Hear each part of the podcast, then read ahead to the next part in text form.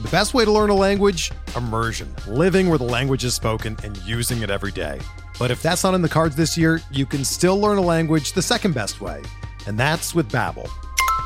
Be a better you in 2024 with Babbel, the science-backed language learning app that actually works. Don't pay hundreds of dollars for private tutors or waste hours on apps that don't really help you speak the language. Babbel's quick 10-minute lessons are handcrafted by over 200 language experts and help you start speaking a new language in as little as 3 weeks. Babbel's designed by real people for real conversations, and their tips and tools are approachable, accessible, rooted in real-life situations and delivered with conversation-based teaching so you're ready to practice what you've learned in the real world. Here's a special limited time deal for our listeners. Right now, get up to 60% off your Babbel subscription at babbel.com slash bluewire. That's 60% off at babbel.com slash bluewire, spelled B-A-B-B-E-L dot com slash bluewire. Rules and restrictions apply.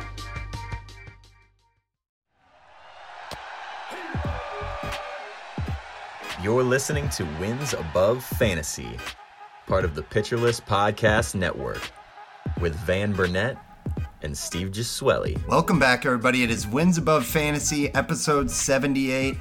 November 3rd, Steve. Uh, I'm out in Arizona, but unfortunately, it is not for first pitch. I am uh, desperately close, but out here on a work trip and got to get back for another commitment.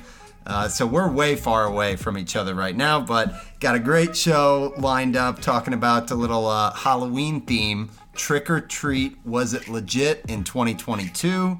Love the topic, Steve. Love to be uh, connecting with you and talking about baseball and not uh, caterpillar machinery out here on this work trip. How's it going, man? Yeah, it's good, man. Um, I know we texted, you know, just talking topics and figuring out logistics since you're, you know, a, a further time zone away and it being the off season and whatnot. But I, I really meant to give you a much harder time for you not, being in Arizona during first pitch and not going to first pitch or just catching a fall league game, whatever, you know, go see your boy Jordan Walker who's hitting a home run like seemingly every night now. Uh, you know, I, am going to have to, I'm not going to let you live this one down, but, uh, you know, understand that uh, life gets in the way sometimes, especially when we have to uh, scramble to record a podcast here. Listen, it's unforgivable. Um, I'm I'm two hours away from where most of the action is okay, happening. so I- you're I- not like you're not that close. It's still yeah. Yeah, I'm not right there. It's like and, you're in uh, Scottsdale or anything like that, or, or Exactly. close to I- Surprise or wherever you know. I did look up uh, Tucson, who I, I know formerly had a team. I, it was kind of a tough Google, but there were no games scheduled here, which I, I would have been all over. But anyway, yeah, um, you know, we're struggling through this mountain time time zone. I don't know why there's sometimes like three hours behind you, sometimes two hours, but Yeah, we're doing daylight savings. Yeah, it's hard enough Yeah. to get on the same schedule when you know I'm normally Eastern and you're Central. You know, I know, I could I always know the time in St. Louis because we record a podcast together. But yeah, another time zone. It's a real uh, it's a curveball, uh, pun intended. It is, and we're going to be talking curveballs today, Steve. That was my bad segue, uh, but we we've got a, a fun show topic. When you threw it out, I was a big fan of leaning into the Halloween season with a little trick or treat to basically say uh, of these high performing uh, players, whether they were breakouts or just kind of did what we were hoping they would is it legit and is it a, a treat for 2023 or are we running a risk that it was a trick? So a lot of fun. Love the episode. Love having the listeners here with us every every uh, two weeks up until february after the super bowl. You guys can find us on here of course. Follow us on wins above pod. I'm at van underscore verified. Steve is at stav 8818 but housekeeping aside steve i'm interested to hear your take on the topic. This is still very early in the off season where we're kind of formulating opinions so i think it's a good one. Yeah, these are always, I don't know about you, but these are always the toughest players for me to gauge. Whether it's one good year, one bad year.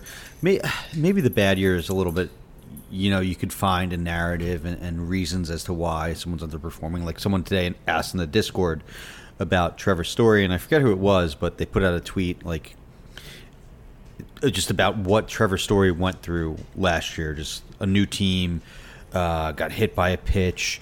Um, I think was like super sick or something else happened early in the season, uh, and then got hit in the head. Uh, had another injury, so like everything that could go wrong, like so you could easily talk yourself, oh, like obviously Story was horrible last year. All these things happened, but for guys that we talk about that are like pop up or have career years, it's like, all right, did they? Especially when the underlying skills don't change that much. Like, is this all luck? Is there something that actually changed? It, it, it's it's the hardest profile or you know quote unquote breakout for me to gauge each year. So I'm glad we're tackling this as like our first true off-season player analysis. You know, uh, another thing I like about it, Steve, is the.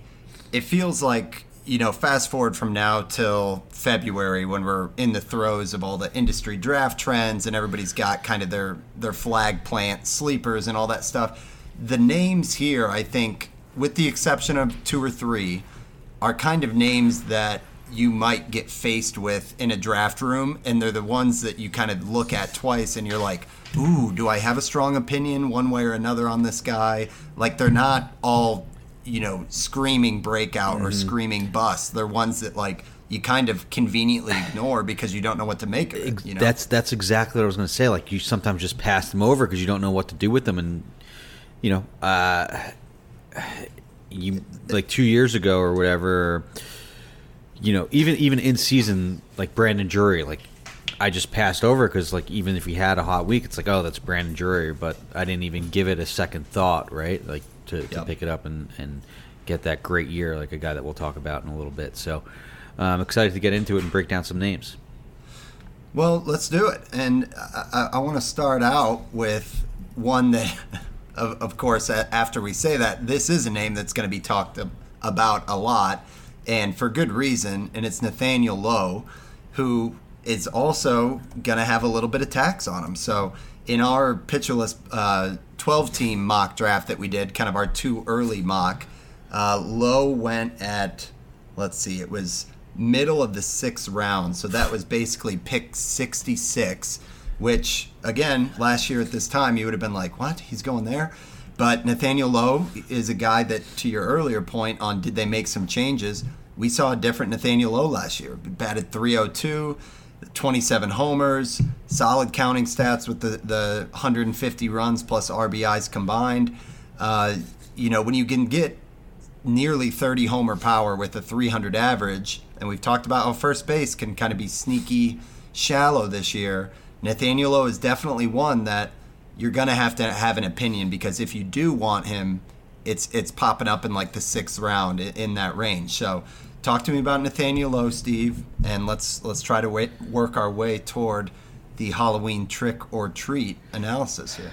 Yeah, uh, and we talked about it, I think, on, on the on the show about the mock draft last week. Nate Lowe's like kind of like a parachute first baseman, right? Like we had that. Uh, I don't know if we stole that term from somewhere, or like you know, you see like all these top right. first basemen go, and then it's like, oh crap, I got to grab a first baseman, and Nate Lowe's there. Um, I don't know if he was after, like before Jose Abreu, maybe right in the same range where he goes and people are panicking. He, yeah, he went. Base. He went two rounds earlier. So you're two right. rounds Steve. earlier. Like, Matt Olson yeah. went middle of the third, and then after so he's Nathaniel the next one. Lowe, yep. Yes, he's and then the after him there was two rounds later in, in mm-hmm. round nine. So you're mm-hmm. absolutely right. But continue. But you know, uh, there's been a lot to like about Nate Lowe, specifically his barrel rate throughout his career. It's his lowest was last year at 9.5, which is still pretty good. Uh, this year was up at 9.9%, uh, which is a 68 percentile uh, barrel rate. So not bad, but you know he paired that with uh, an 89 percentile max exit velocity, 75th percentile hard hit percentage, and it's going to lead to the good numbers that you see this year. Mm-hmm. What changed, or you know what what you would I think look at to say, hey, this is a, a treat, not a trick is the launch angle. That was a problem in 2021. He had a five degree launch angle. Um, so, despite him hitting the ball hard last year, there just wasn't a translation to power. And I think he had what like uh, he had 18 home runs and a 264 average. So for first base, very middling. Bump that up to the 9.8% of this this year, or, or uh, sorry, 8.2% of this this year. That leads to a 27 homer, you know, 302 average sort of uh, a breakout there. Um, and, and it's backed up a bit too. The XBA was 275, so sure that might be a little lucky, uh, but it doesn't scream that oh this guy should hit like 250. You would easily still take Nate Lowe's yes. season if he hit 275, right?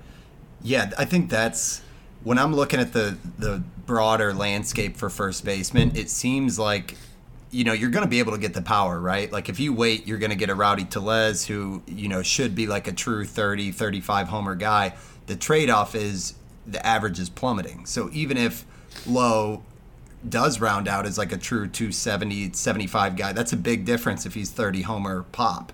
Um, and to, to echo your point on the launch angle which still you'd like to see that come up a little bit but it's all telling a cohesive story where the, the ground ball rate dropped off from 54.5% to 48%, traded all that out for line drives, which is going to help the, of course, help, help the launch angle there.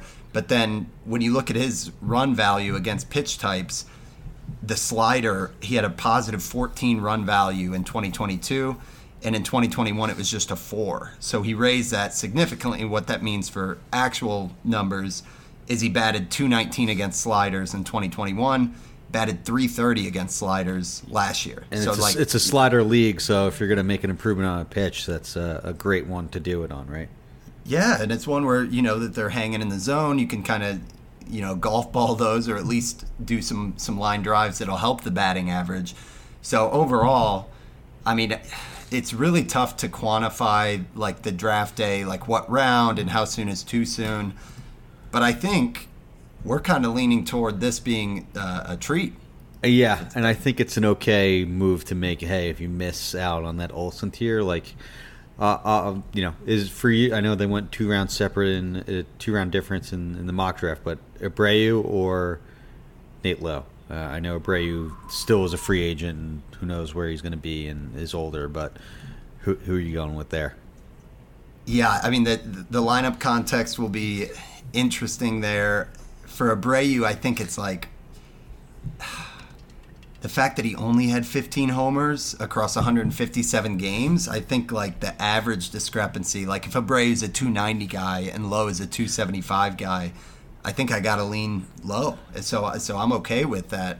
Now whether that's a, a two round jump, who's to say? But Lowe, you know, Abreu, you have to factor in to some extent that he's going to be 36. So it's like yeah, I, I think I'm liking the 27 year old Lowe yep, on that one, uh, you know, power peaks at that age. I'm with you. Yep. All right. Well, we'll, we'll talk about um, you know a, another first baseman. It'll be interesting to put that in context. But the next one I wanted to, to hit on, who's another name that we've talked about a little bit. I promise we'll get to the ones that are a little bit more uh, under the radar. But Dansby Swanson is definitely one that I could see kind of falling to a point where a lot of managers are like, oh man, I have to take him here, right? Because he had a phenomenal season, but there's a little bit of skepticism, which is why we're putting him under the microscope here. So Swanson, in case you missed it, fantastic year, batted 277, 25 homers, 18 steals for the power speed combo there. Pretty much 100 runs, 100 RBIs. So right out of the gate, I think we were talking about him as a top 25 by 5 guy in terms of how they finished last year. But in our PL mock, Swanson went 81. So a huge discount there. I know there's a little uncertainty on where he'll end up, but it's worth the analysis, Steve, because some of the numbers under the radar are calling into question. So you got the, the 277 batting average, but the XBA beneath that was a 257. So big 20 point drop there in terms of the plate skills, we didn't really see any crazy improvement. In fact, the dude, K's actually went up slightly. The dude, walks like looking at slightly. his numbers. Sorry to interrupt, but like yeah, yeah. For the last since basically 2018, like it's the it's eerily similar every year. Or sorry, 2019 when he bumped the barrel rate up to to 10 percent. It's the yeah. same thing every single year. It's scary how uh, similar all of his numbers are. It is. It's He's wild. the same guy. And, and yeah, like if you want to look at the good stuff for Swanson, it was the best launch angle of his career by a little bit. The hard hit rate went up 3.6%, which is not insignificant. But the biggest thing, which is a volatile thing, is that he attempted 25 steals last year and got caught stealing seven times. So 25 steals he attempted this past year. In 2021, that number was cut in half at just 12 attempted steals. Contract he's year, a- he was going he was going as much as he could, and then once he signs a new deal, he is not going to be going as much. I think you can pencil in for basically what he was from 2019 to 2022. You know, 25 homers, 250 to 270, uh, Uh-huh. 75 seven to ten seven to ten steals. steals. But hey, no, Yeah. you know the the bases are getting bigger. Maybe he, he That's true. He could make that more like a twelve to fifteen. So I still don't think it's a trick uh, to to put it in a player a little game, but Uh-huh. I think that was the peak Dansby Swanson year. But I still think he's a really good shortstop for fantasy. So it's at least baked in uh, on our too early mock here, where he went 81st overall. So let let's just play the game real quick because uh, let's see. After Swanson, ooh, huge three round gap until Carlos Correa went, but Oneil Cruz and Wander Franco went right next to Swanson. Does this overall feel like kind of the right range, Steve, in terms It- of position? It does. I mean, Correa is like a better hitter and just a real Mm-hmm. life player, but he just doesn't steal bases, and sometimes it seems like he's, you know, it would be impossible for Correa to hit more than like 25 homers, despite how good of a hitter he actually is. Uh, Whatever, he's a much better real life player than fantasy Correa is. So, I think there just might be a tax on Swanson because of the steals that I don't think will be there next year.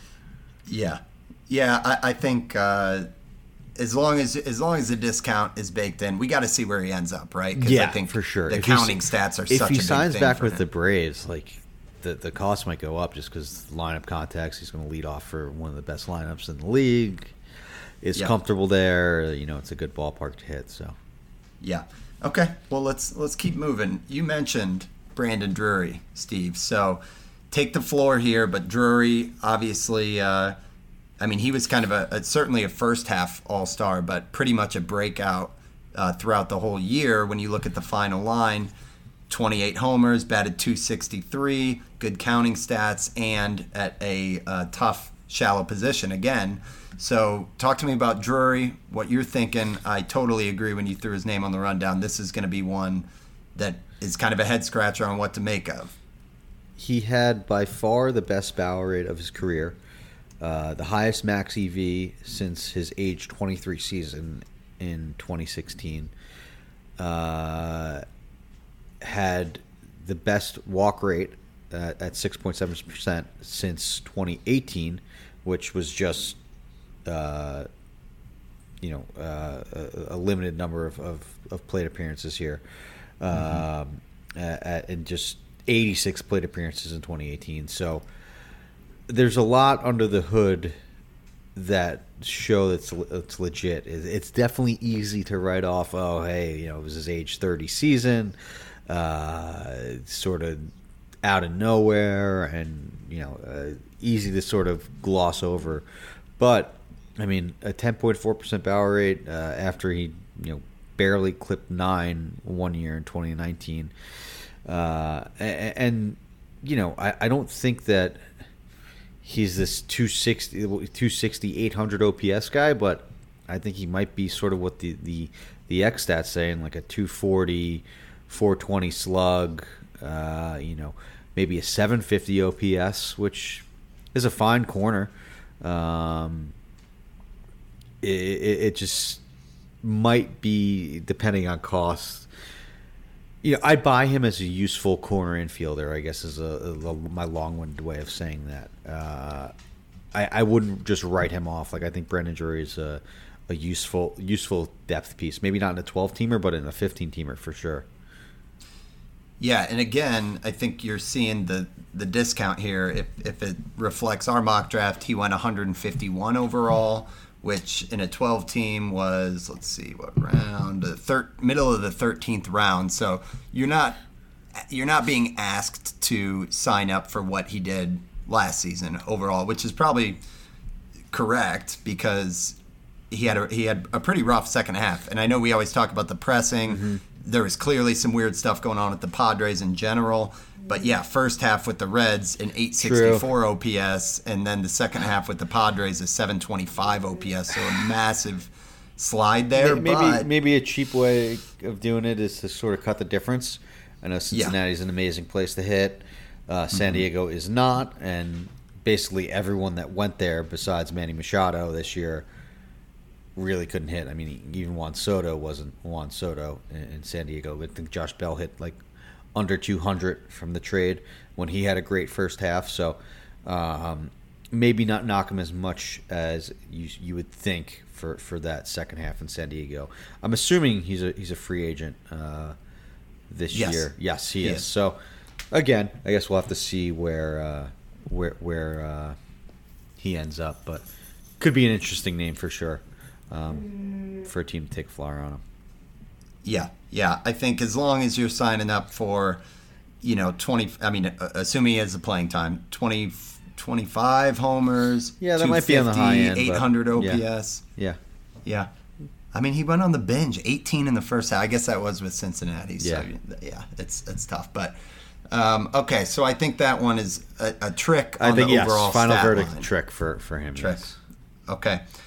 Talk about a, a, first baseman and Christian Walker, Steve. So we've talked about Drury eligible, uh, Nate Lowe.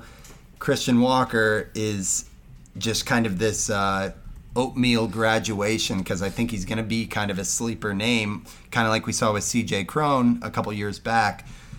Walker, man, uh, 242 average, 36 bombs, couple couple steals for good measure, and 84 runs, 94 RBI, even with Arizona. So there's a lot to like with Walker. I think uh, you know beneath the hood, when you look at the barrel rate at 11.5 percent, um, pretty much doubled from what he did the year before. The XBA on top of that 242 average was a 257. So now you're looking at a guy who potentially could even contribute an average if things fall his way, who's a 35 homer bopper hitting right in the, the heart of an order. What are your thoughts on Christian Walker here, Steve? I think there's uh, some optimism. Oh yeah, absolutely. I think this is an easy treat for me, um, especially after you know being so in on him early last season and being hesitant to pick him up in a lot of leagues when I should have just listened to my own advice. But you know, we talked about how the batted ball metrics in the first half, uh, despite him having uh, some good power numbers, uh, that he was getting unlucky, especially with balls in play. Uh, he had just a 204 average in the first half, but in the second half, he hit 285. So wow. he had 14 homers in, you know, uh, f- like 80 less plate appearances, um, 73 less plate appearances. It's like a league-winning uh, second half. There. Yeah, he still had 14 homers compared to the 22 in, in the first half, so the pace was was right on there. Um, maybe not exactly with the power, but pretty damn close. So, mm-hmm. um, yeah, that that's just a, a, monster second half, and I think that's sort of more of what he was. It, made up for what he, he deserved, right? Like it, it kind of split the difference, and uh, I just think Walker has a, a, a great profile. There, there was clearly something going on that he fixed mechanically from 2020 and 2021 when he had just that 6.4% power rate and then it was back in line with 2018 2019 when he was this you know useful fantasy power asset from from first base from first base. Like he had you know 29 homers in in uh, in 2019 and was sort of this this popular breakout pick uh, yeah. and, and, didn't really follow through in the shortened season and in, in, in 2021 but this year it, it all sort of came together and you know he on top of that he had the best you know plate skills wise plate discipline numbers of his career he struck out under 20% of the time walked over 10% of the time like if he had any batted ball luck in the first half, like this is like the top like everyone's like league winning first baseman, right? You know, uh, Yeah. that's how good Brandon Drury was, and I don't see a reason why he can't. Uh, Christian Walker. Christian Walker. Yeah, Oh, sorry, Christian Walker. Yes, sorry. No, you're good. You're good. Um, yeah, I, I mean, I'm backing everything you're saying, Steve. I love the plate discipline, and I think there could be. I mean, this is a little uh, speculation, but hear me out. 2019 and 2020, the hard hit rate was around 49%, which is markedly higher than it was in 2021 and this past year. So there might even be room for improvement, especially when you consider that in 21 he dealt with an oblique issue where he went on the IL more than once.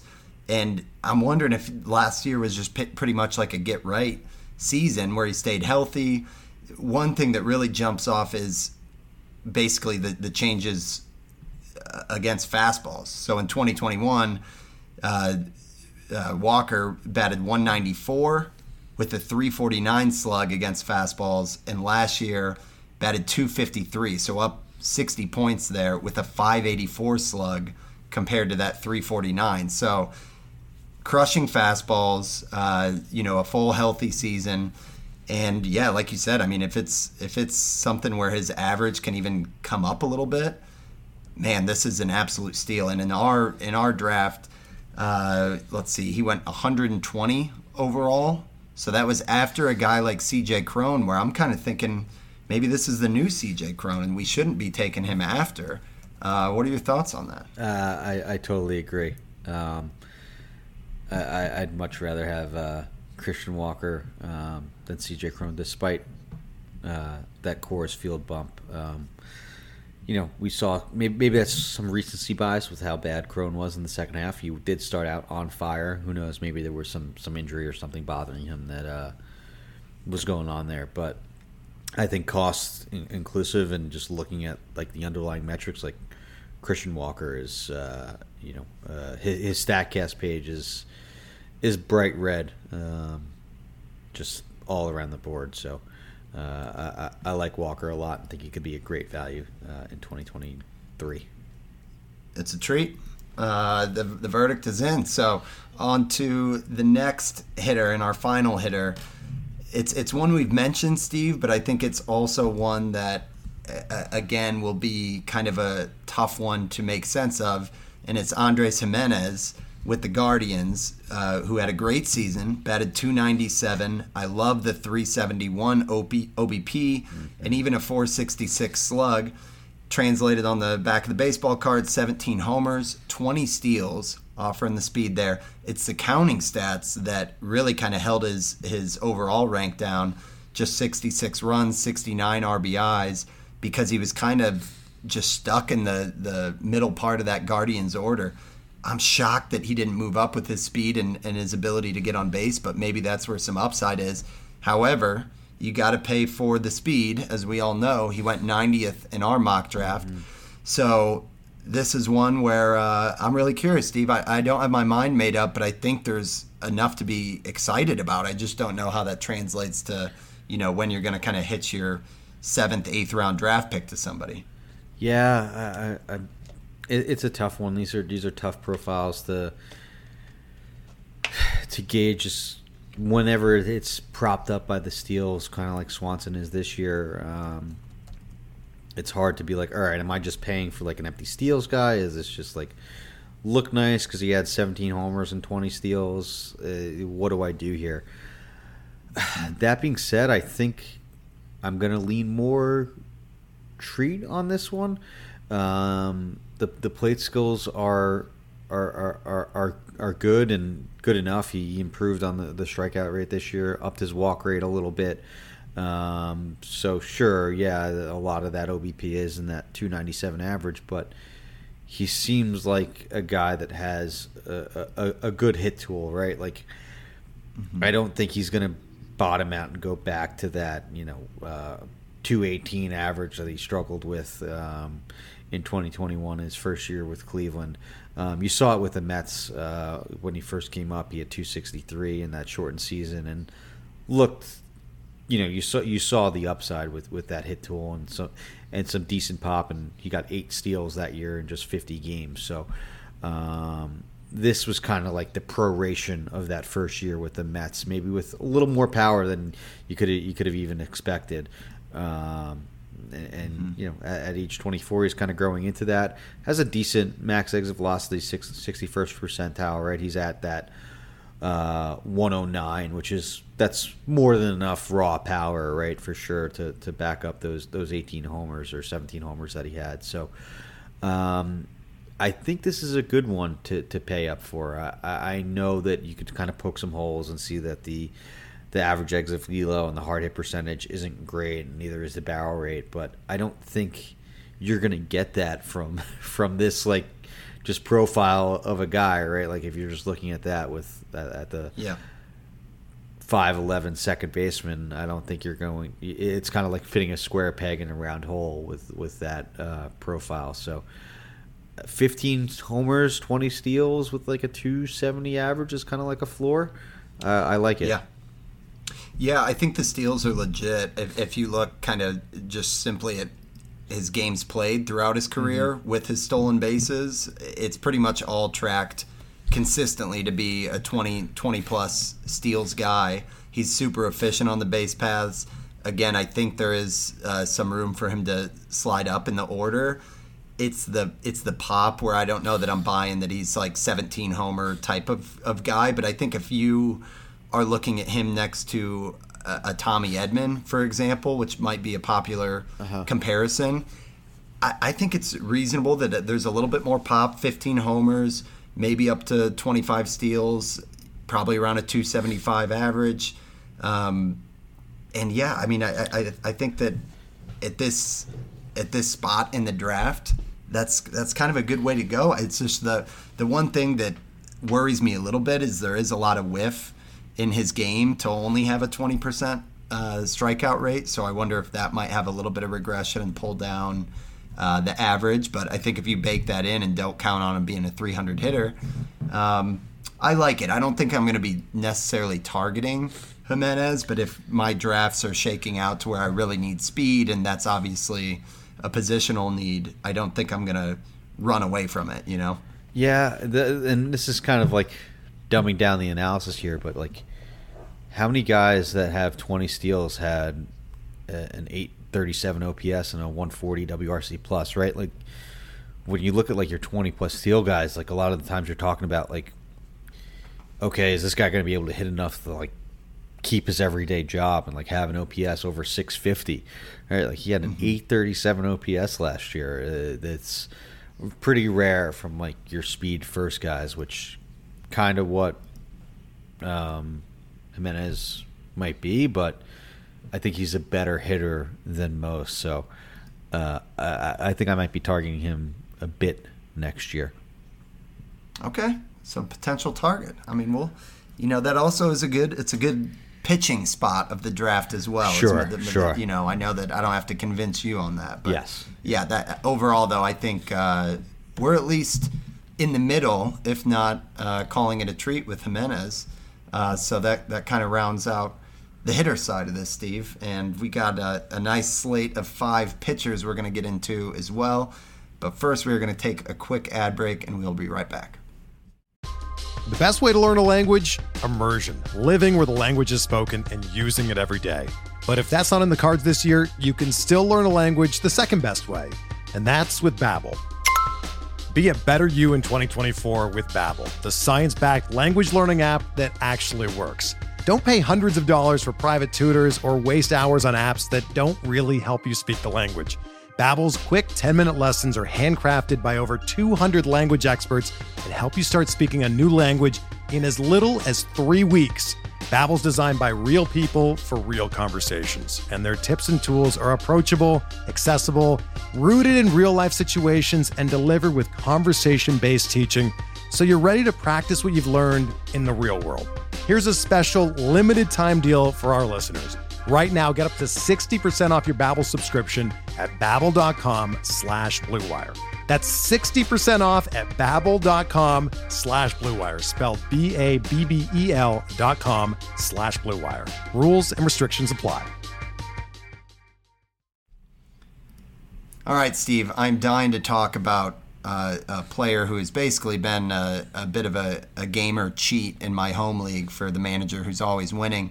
And it's Framber Valdez, who he just continues to have kind of this Astros devil magic, if I can say that as a mm-hmm. Cardinals fan. Sure. And I'll allow uh, it. You know, it throughout the playoffs and just in general, he seems to always overperform his his underlying metrics. And at some point, you kind of got to scratch your head and be like, this, this seems like it is legit and potentially undervalued. So, Framber, just to, to rattle off the stats, 17 and 6 record, plenty of wins there with the Astros, which I know is one of your, your lessons learned, Steve. And I agree that we need to we need to look for some wins where we can find them. 200 innings pitched, 194 Ks, a 282 ERA, and a 116 WHIP. So a phenomenal year for Valdez. I think what probably jumps out first for us is that the K rate isn't as high as some of the names that he's being drafted around. Um, and then, like I said, the the underlying stuff, you know, a, a 331 xERA, so you know about a half a run higher than his actual stats. Um, but yeah, a lot we can break down here. I've got my thoughts, but I want to open it up, see what see what you're thinking on on Framber. Yeah, Framber's like always an auto avoid for me, just because he doesn't get the Ks. Like I'm, I'm a sucker for that, and it's definitely a blind spot in in my process for looking at pitchers. I mean. 2021 he had a 70% ground ball rate. Last year he had a 67.4% ground ball rate. So like you're not going to do any damage when basically everything that it's just insane. Like uh, you know to add if you add in what pop-ups were this year that was at 2.45% like Dude, 70% of the, the balls from play are ground in. balls or pop-ups what let me jump in here because i was already marveling at that and then I, I jumped over to fangraphs and was looking at like batted ball leaderboards the the first one they show is the ground ball to fly ball rate, which uh-huh. is kind of a weird stat, but yep. Framber is number one in the league with a ground ball to fly ball rate of 4.16, which doesn't mean a ton for the average listener, but the second place guy beneath Framber's 4.16 was Logan Webb at 2.38. So he is almost Double. twice as good as any other leader when it comes to getting grounders over fly balls. And I was just like, holy smokes, man. You like add that in with the fact that he's top 25 at like soft contact. Mm-hmm. Like it, it just starts to make sense. And, and he bumped up he can, the K rate too to, to 23.5%. So, like, if that happens, then it's not nothing. Yeah. You know, like yeah. like with the volume because you don't you don't need a thirty percent strikeout rate when you're getting 70% ground balls, you know? Yeah. Yeah. And uh, like his sinker velo climbed from 92.5 up to 94. Um, the curveball itself is a really good whiff pitch. So I think he's just really found his groove as a pitcher. Now, whether or not, you know, that'll get adjustments, who's to say? But overall, looking at our draft, the fact that he went pick 101 so I don't have it in front of me, but I'm sure that was probably like SP twenty, something like that. Yeah, maybe maybe um, further. There were some pitcher runs in there, but yeah, I, and and also the fact that he doesn't have to rely on the strikeout. He's able to go longer in games. I mean, he was one of what three or four guys that had 200 innings this year. So um, I, I know that was a career high, and he went just 134 the year before, but I, I, I don't see why he can't do something similar with this with this profile again next year. So I think it's a I think it's a treat for sure. I, I, I think you might be on the same page there. Yep, for sure. And he, uh, yeah, it looks like more like SP beyond 30. So you're right. He was kind of wedged in between Robbie Ray and Triston McKenzie. Um, but yeah, uh, overall, I think this is just a really reliable guy that you can kind of count on some volume and wins, which I know we, we talked about. Like we're, we're not always looking at that. We're looking at you know the stuff, and we're looking at and know, I mean, different... hey, if you want to do like a a sexy high strikeout upside guy like a Hunter Greene like SP 3 mm-hmm. like this is a great SP two. You know, to grab to pair him with because it's just so reliable and a, a, solid profile to, you know, you can make up with K's and, and those fun, you know, sexier picks, right? Yeah, or, or like uh, we were talking about Cease and Strider last yes. episode. Like it could be a good follow up there. But yeah, I, I'm with you. I like it. And let's keep rolling, Steve, to another guy with honestly kind of a similar profile. He gets a lot of wins. Um, the the strikeouts are lackluster, but Tyler Anderson had a fascinating year here with uh, a 15 and 5 record, 178 innings, so the volume was there, but the K's quite a bit down at 138. The ratios were pristine, a 257 ERA with a 1 whip.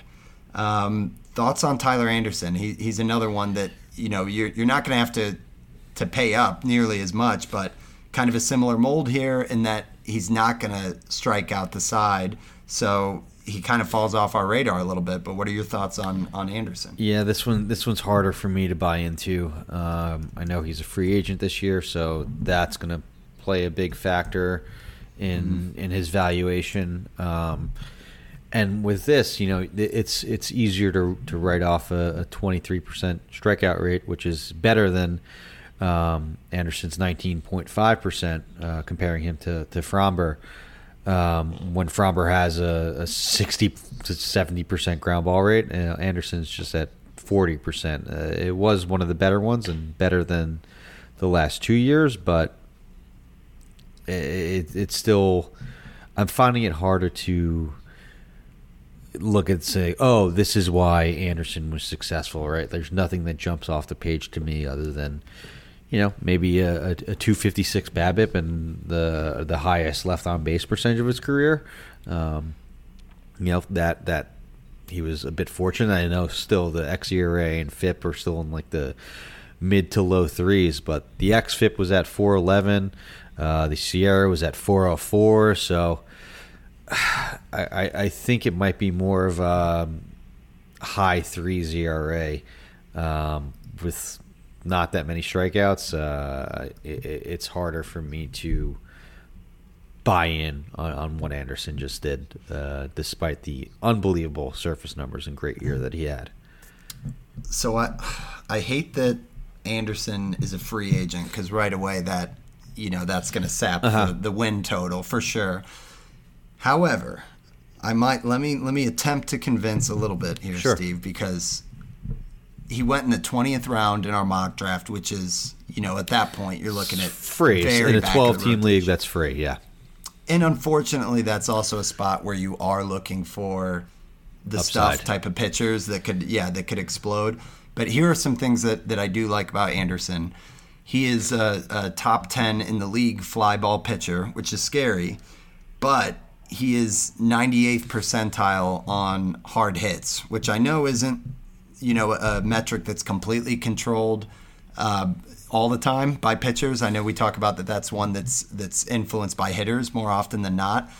But the fact that he's he's fifth in the league in soft contact, that that to me points back to the 6.4 percent home run to fly ball rate.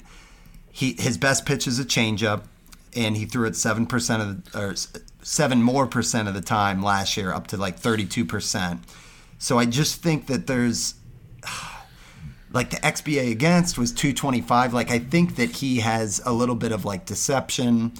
And yeah, he's I don't want to completely percentile chase rate um, last year, 95th this year. So there, there's definitely some deception there for sure.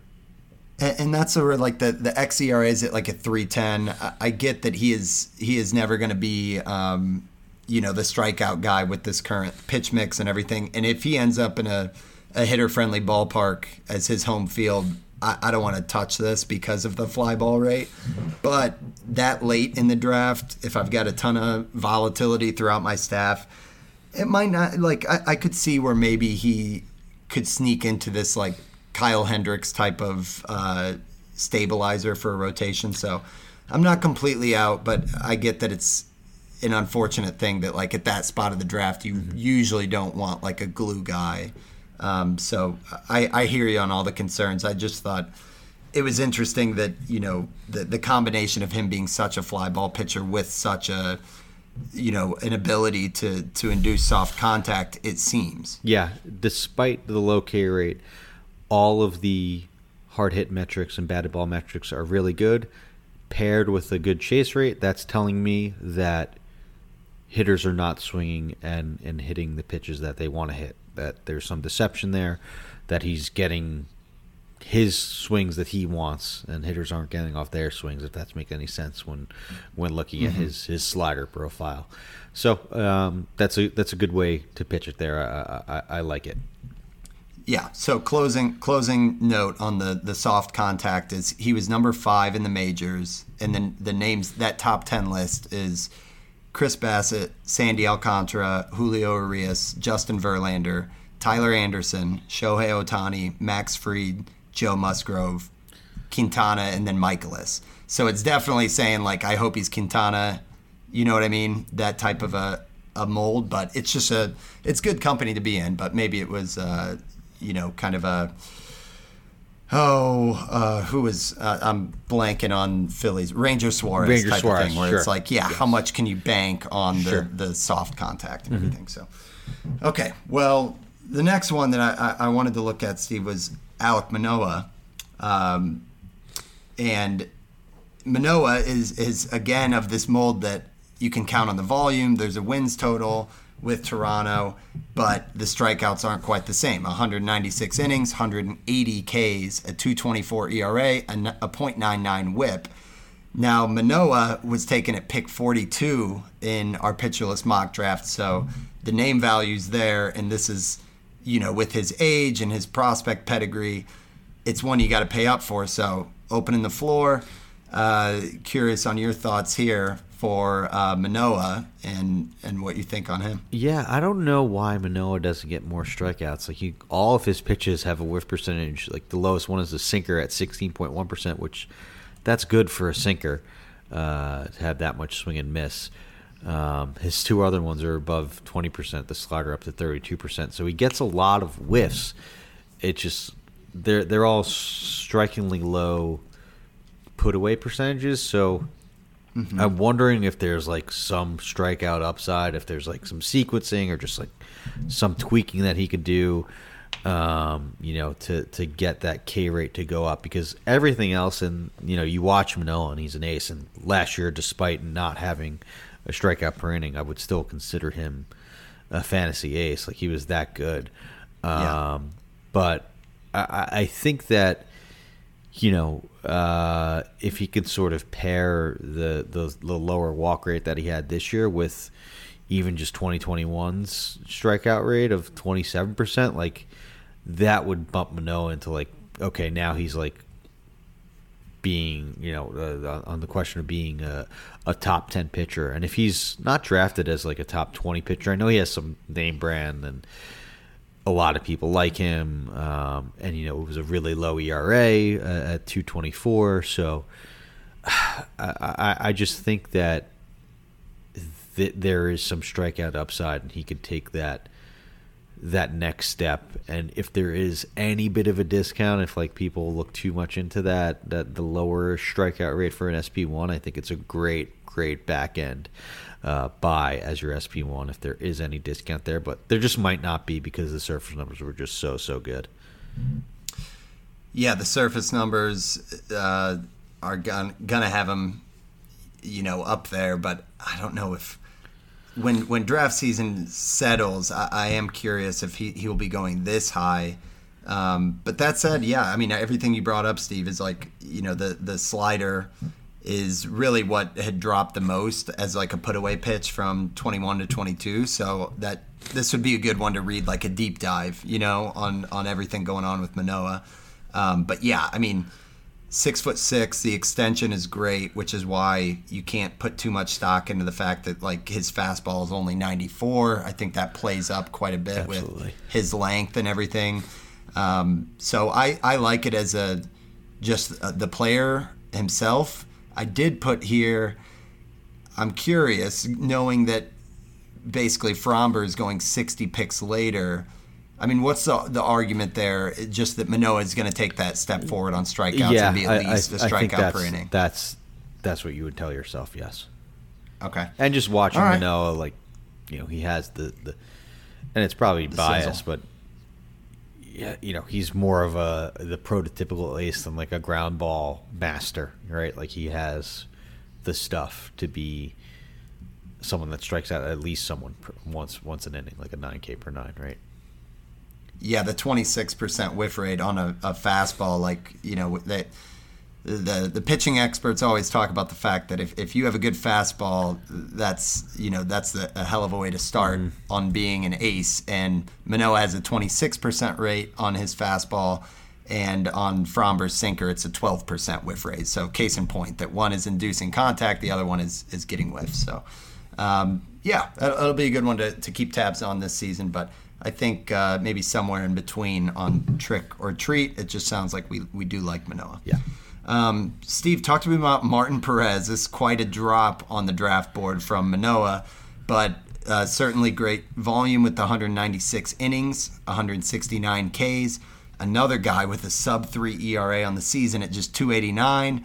But, and it's a big but there, the whip of 126. This is like the uh, the reverse Aaron Nola of, of low ERA and high whip, which causes some questions. Wh- what are your thoughts on Perez? Yeah, it's like he just kept up that first half from Boston uh, last year, and uh, you know I'm sure Nick's read up. It was a Vargas rule that kind of lasted the the whole year. Maybe we need an update uh, to to a Martin Perez rule, although he really didn't have that sort of major drop off that he had at least in 2021 with the Red Sox when I think he was like left off playoff rosters despite you know uh, his great first half and the the numbers showed Yeah. it too. He finished with a 4.74 ERA this year. He still held uh, kept an ERA under three, like you said. Uh, thi- this one, it's like Tyler Anderson, just kind of worse for me. like, uh, you know, Anderson has that elite walk rate. Uh, Perez isn't, you know, horrible, but he's more, you know, eight point four percent. That's close to league average. I I think I'm buying like the the the ERA indicators here, an X ERA of 359, FIP of 327, xFIP of 380. Uh, this is more, sh- uh, you know, a good streamer slash Toby for me next year, back end Yeah. guy, and I, I think you can carry over a Vargas rule and just sort of wait for the shoe to drop uh, uh, next year. Although Texas had had some success, like with the, with these older veteran pitchers, so hey, maybe maybe there's that. Uh, he is a free agent though uh, this year, so we'll we'll see where he ends up. Yeah, uh, you took the words out of my mouth when you said he's the Toby, um, because it does seem like that. The the one weird thing about Perez is it, it just seems like he always has a, a month, you know, where it's like Yep. it just complete showstopper. And the and the K's will climb up sometimes, you know. Uh, seven seven strikeouts in six innings versus the Red Sox this year. Uh, seven and six innings against the the Mariners. So he he'll have a month where he's like four and zero with a with a one ERA, but it, it does seem like it happens early on in the season. So maybe just try to ride and, and stream that. But overall, yeah, I don't think we can expect anything close to a, a three ERA for someone with this this profile, and it just doesn't seem like he has like you said, the control or you know, it, it's it's not like a clear fly ball or ground ball pitcher. It just seems like there's been quite a bit of uh, good luck when you look at some of the X metrics next to everything. So, uh, yeah, I don't know. I mean, beyond just the the obvious that this one is a trick, at least on the stat line. Um, if there's anything to add there, I mean, pitcher comps, Brad Keller. Yeah, it sounds like Yeah, that. That sounds exactly like what like what it is. Maybe maybe I'm missing something, but I don't think I'm going to be too upset if I miss out on another Martin Perez uh, Yeah. year again if he repeats. So Okay, let's end with a with a more exciting yeah, one. I'm excited about this name. Luis Severino, who was exciting last year. He was kind of in that, uh, you know, Syndergaard pack of like injured uh, former ace studs and what, what would happen with them. And I think he's going to have some of those same types of question marks just because it's been weird. So he, he comes back from uh, TJ. Then he has a, a, a weird season after he gets some run with a, a lat strain, hits the 60 day IL. tough postseason outings, but overall, I think the the glimpse we saw of Severino in 100 innings was solid. The 3.18 ERA, the the one WHIP, and over a strikeout per inning is, is probably enough. That some of the velo looked really good, Steve. I think I think there's uh, there's reason for excitement here. I think this is much more just about like how far you turn the dial on on confidence. Yeah, I think the only thing sort of holding Severino back was the fact that they just need to ease him into 100 innings. I think that was probably their target. I know that there was an IL stint and he got put on the 60 day and didn't want to, but I really think the Yankees just had this number in mind and wanted to keep him around 100. And I don't blame him. He, you're looking at his, you know, year log on, on Fangraphs. It's like six innings, eight innings in the playoffs, 12 innings, and then all you have to go back all the way to 2018 for when he had 191, uh, and you know in 2017 he had 193. So really yeah. heavy workloads then, and all that injury, you know, but he was a Cy Young candidate uh, in in those years. So I really think it was just a matter of the Yankees just watching his innings, and now that he has 100 under his belt this year, I think it'll be sort of all systems go next year and like you said, everything under the hood looked really, really good. A 27%, 28% strikeout rate, just 7.4% walk rate. Like, this looks like the Severino that we saw, maybe not in 2017 when like it looked like he could win the Cy Young. Maybe, you know, I know 2018 was still really good, just a little bit toned down, but that was still like a top 20 pitcher. And I think Severino, like, as long as the innings are there, and I think now he has shown that he could for 100, like, uh, I don't see why not next year, essentially. Mm-hmm. Yeah, it's going to be his age 29 season. I think we got to remind ourselves that you know he's not 35 years old yeah. just because it seems like he's it's been so long since he's been you know it's almost like a Corey Kluber type of thing of like the last time he was an ace. Mm-hmm. That said, you know this this price is a little bit um, you know, it's not nothing. He, he's one pitcher after Tyler Glasnow. You know, a, a, a name that goes near him, Steve, that we kind of like is like a Triston McKenzie. Um, if if you had that side by side, put you on the spot a little bit, w- would you lean Severino over McKenzie? Oh, I'll go Severino there. I know it's a tough one; it's close, but I'd go Severino.